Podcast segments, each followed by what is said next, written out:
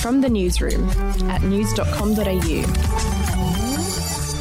G'day, I'm Andrew Bucklow, and this is the latest from the newsroom. It's Wednesday, the 30th of June. Okay, so there's a lot of COVID news today, so buckle up and bear with me.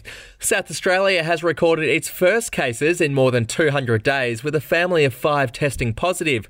Premier Stephen Marshall said the state would not be going into lockdown, but he did announce some restrictions, including limiting home gatherings to 10 and urging people to wear masks. Meanwhile, Alice Springs will go into a 72 hour lockdown after the airport was declared an exposure site. Alice Springs now joins Sydney, Perth, Brisbane, and Darwin, which are all also under lockdown. Elsewhere, and Queensland health authorities today blasted Prime Minister Scott Morrison's announcement that people under 40 can get the AstraZeneca vaccine if they want to. The Australian Medical Association and the Australian Technical Advisory Group on Immunisation have both said that Pfizer is the recommended vaccine for people under 40. Today, Queensland's Chief Health Officer, Dr. Jeanette Young, told young people not to get the AstraZeneca AstraZeneca jab. According to ATAGI, there is a 3.1 in 100,000 chance of people under 50 getting a blood clot from AstraZeneca. The clot can be treated with blood thinning medication. To sport now, Nick Kyrgios' first round match against Ugo Humbert at Wimbledon was suspended midway through the fifth set.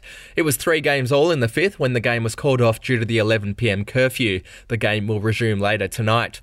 Earlier at the tournament, Ash Barty won her first round match while Serena Williams had to pull out of the competition due to an injury. We'll be back in a moment.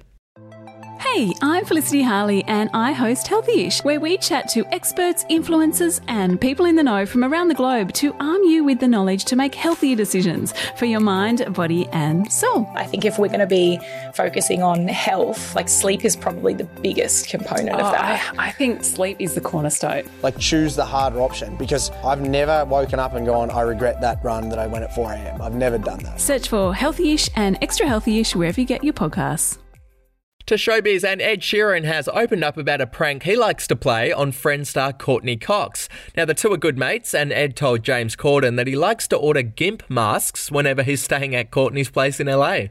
Now, every time I go back there, I order her another GIMP mask, and she has maybe like 12, and then I, I, hide them in people's bedrooms, so they'll go in a drawer and they'll just find this like leather S and M mask. And she had she had two people come and like look at her piano to try and buy it. Two absolute strangers going into her house that I found out about. So I left a couple of masks on the piano as well. well, there you have it. An interesting prank by Mr. Sheeran. And finally, Ricki Lee has reacted to Channel 7's decision to postpone Australia's Got Talent. The show was meant to start filming last week, but the whole program has been put on hold due to Sydney's COVID lockdown. Celebrity judges Neil Patrick Harris and Alesha Dixon have both reportedly returned home to the US and UK respectively.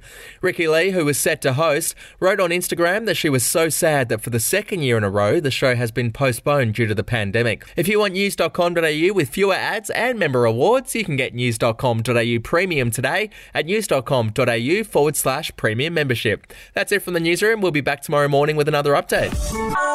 Your headlines from news.com.au. You.